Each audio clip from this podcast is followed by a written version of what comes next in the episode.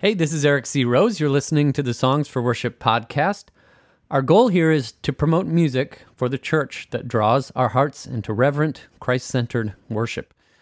I'm really excited for today's episode. We're just coming back from a bit of a summer break. I've been spending some time writing and planning for the next phase of the podcast.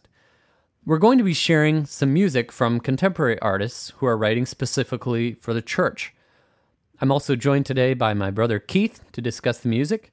We've been playing music together since we were kids in our basement bedroom, so it's especially fun to be able to discuss something that we're both really passionate about. I hope you enjoy today's conversation.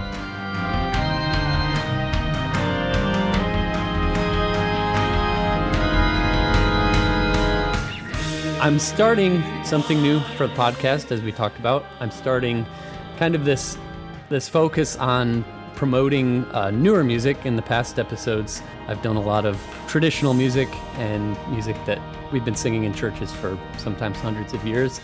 But I've been doing a lot of looking and I've found and been very pleased to find that there's a lot of new worship music out there that's good and, and I think could be really useful for the church. And so that's my goal is to find things that the church can use. And so the following criteria is kind of what I've used to select some of those songs.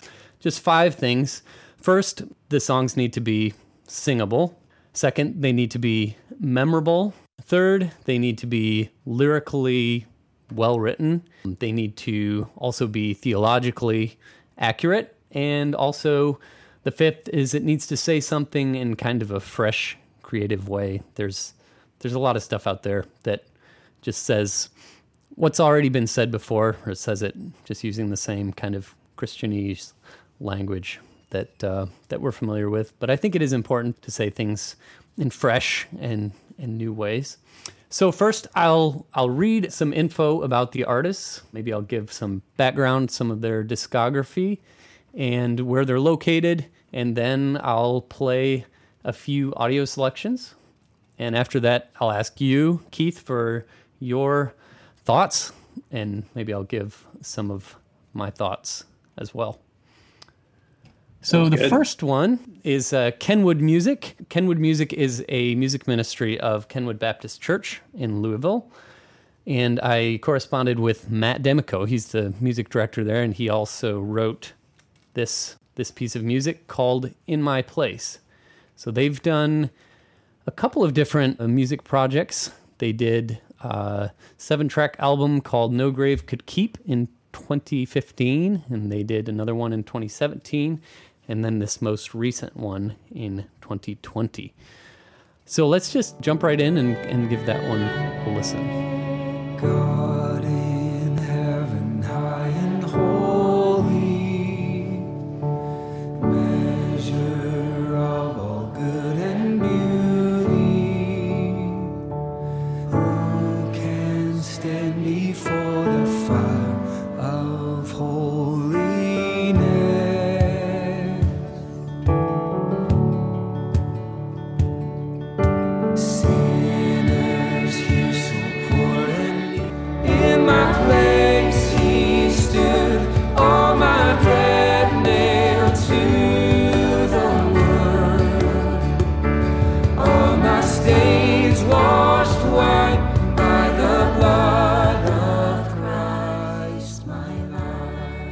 Okay, I'm gonna stop it there.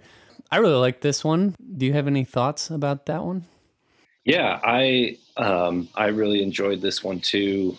I think I've I think I've heard some of their stuff before, but Hmm. um, but yeah, I I'd never heard this this song before, and I I really enjoyed it. Um, I like the movement of the text. Mm-hmm.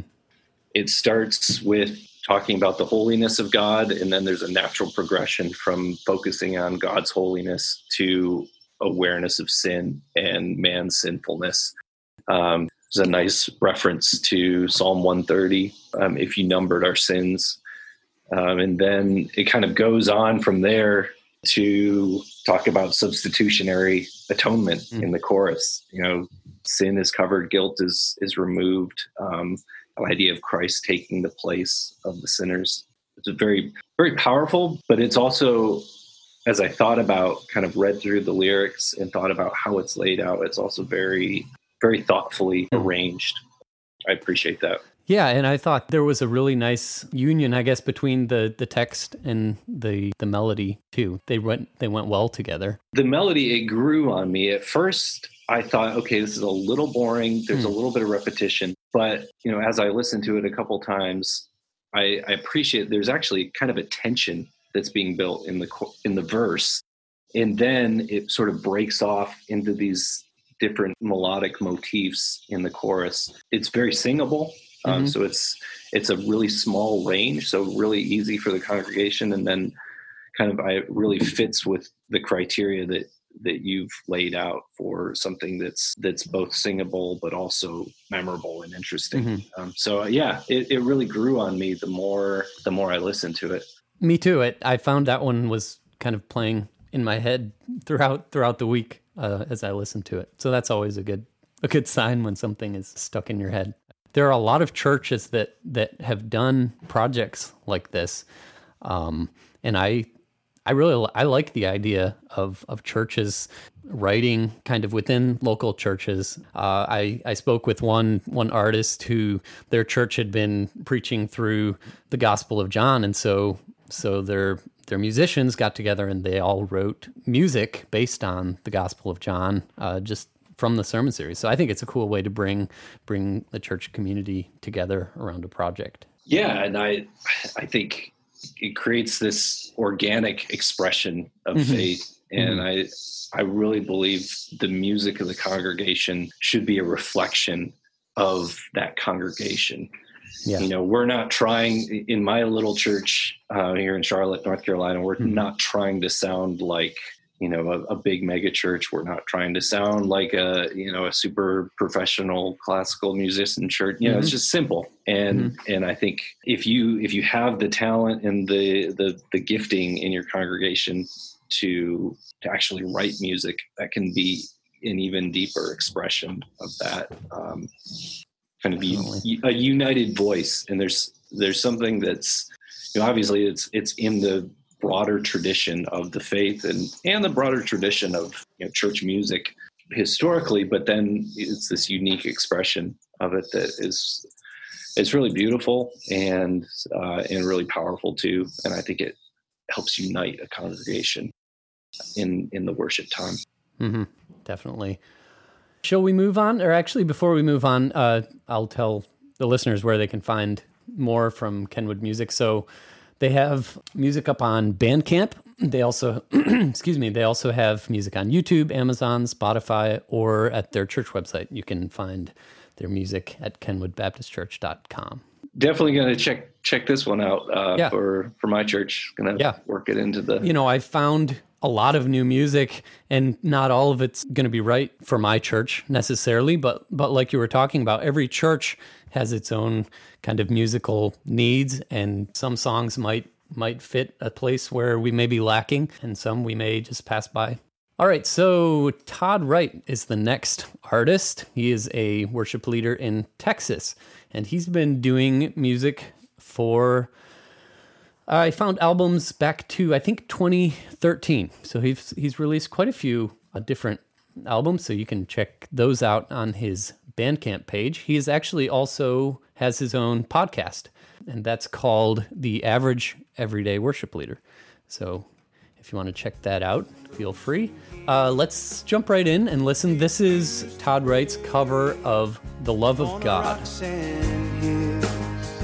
And mountains call. God's love so sure shall still endure. All measureless and strong.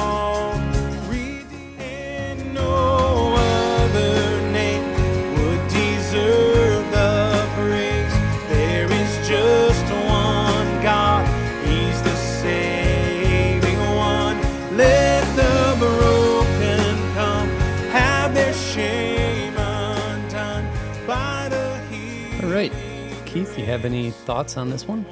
Yeah, I've I've always enjoyed this song a lot, and I I think his his version of it reminds me a little bit. I think Alison Krauss might have done it. Oh, and has a little bit of that kind of feel to it.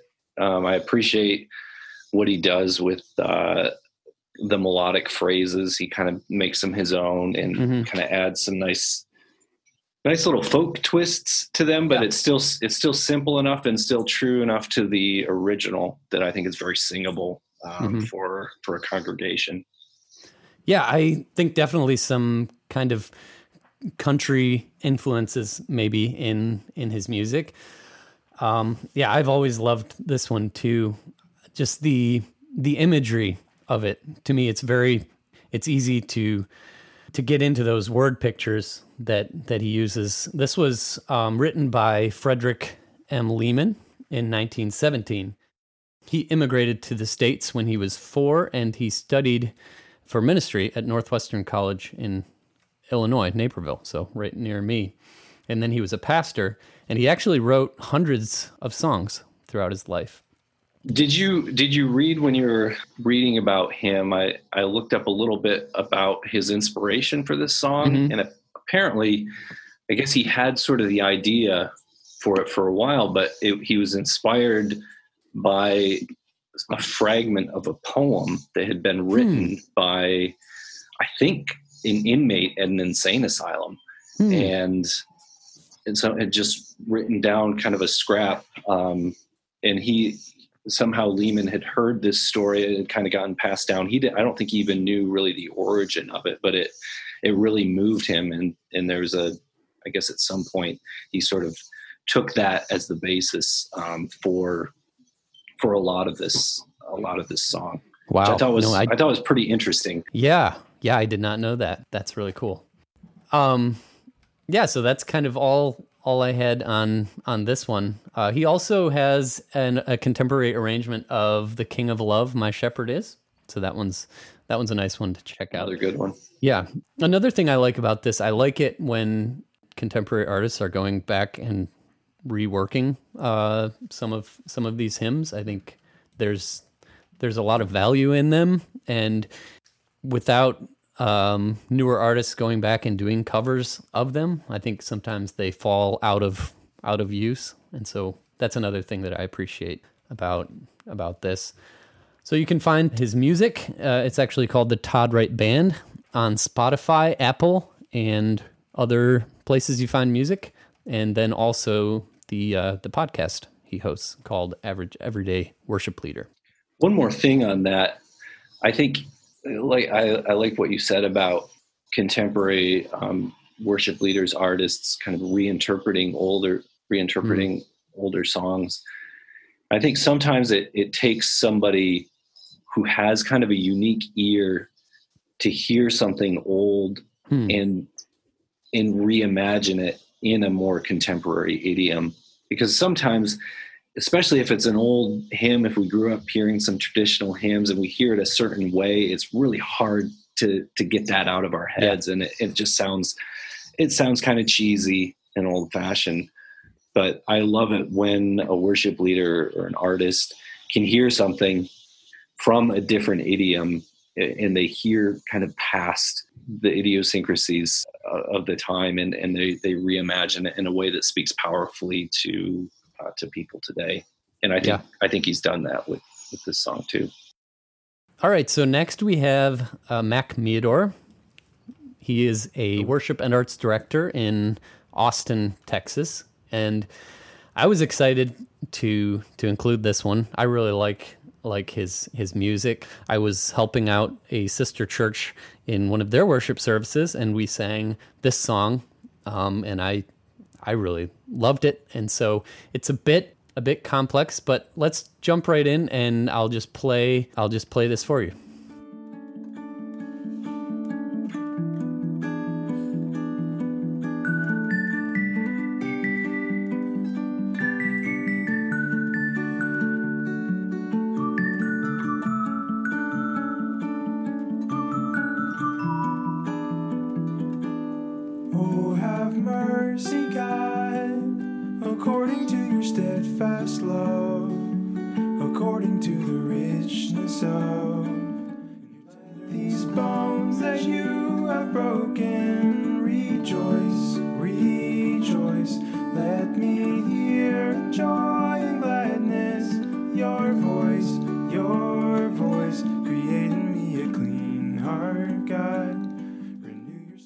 Keith, what are your thoughts on this one?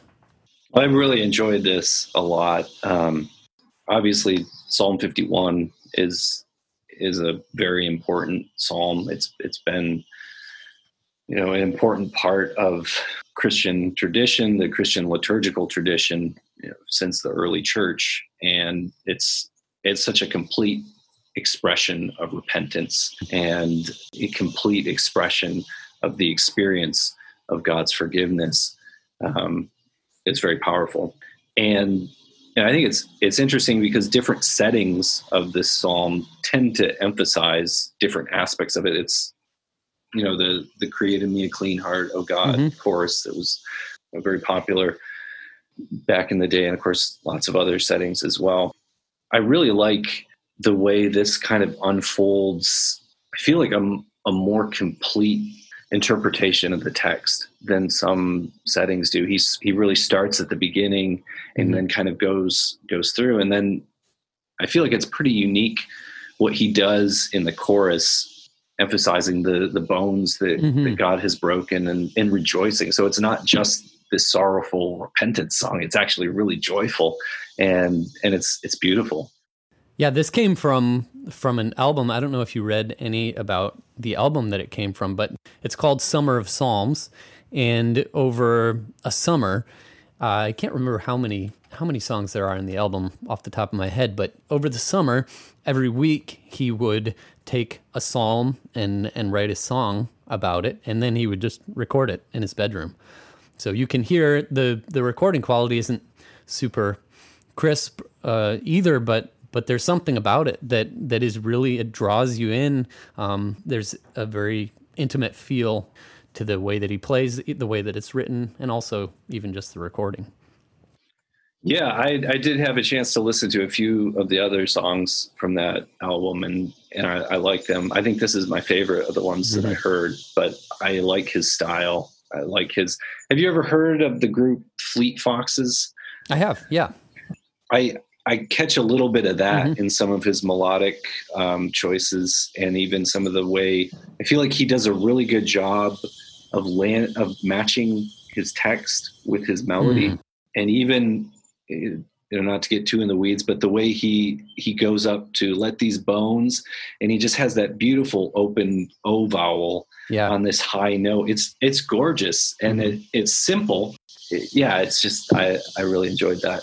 Yeah, I wouldn't say that probably most of the songs on the album I wouldn't be able to use in in a church setting, but they're all they're all thoughtfully written. They're all well written. They're just they're not necessarily suited for congregational singing with their complexity and the way that they're written.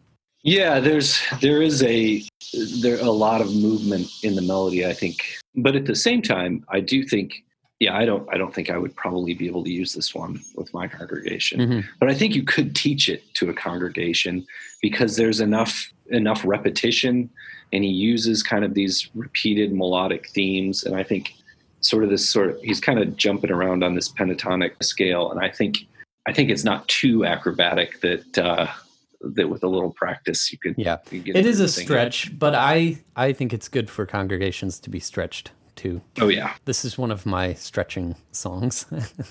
Have you done it with I have, yes, yes, I've done it with the congregation. how many how many runs through do you think it took for them to We haven't done it a lot. We've only done it a couple of times, but it was something they had done even before before I was with this congregation. So so it was something they were familiar with. Okay, so you can find more of Mac Meador's music on Bandcamp under his name Mac Meador, or on YouTube under the name Mac and the Bird, all one word. And he's also on Instagram, so you can follow him there as well. And then with all these these songs, I'll post links in the show notes, and I'll also post them on my website. That finishes it up for today. Thank you, Keith, for for talking with me. Yeah, thanks for having me on. This was fun. Thanks for listening to the Songs for Worship podcast. You can find out more about today's artists by following the links in the show notes. You can also check out my website at ericcrose.com, and I'll have links posted there as well. As always, I'd love to hear from you. You can reach me on Facebook or on Twitter at ericcrosemusic, or you can email me at eric.charles.rose at gmail.com. You can also submit your music to the show for a chance to be featured on future podcast episodes. Thank you so much for listening. Until next time, God bless.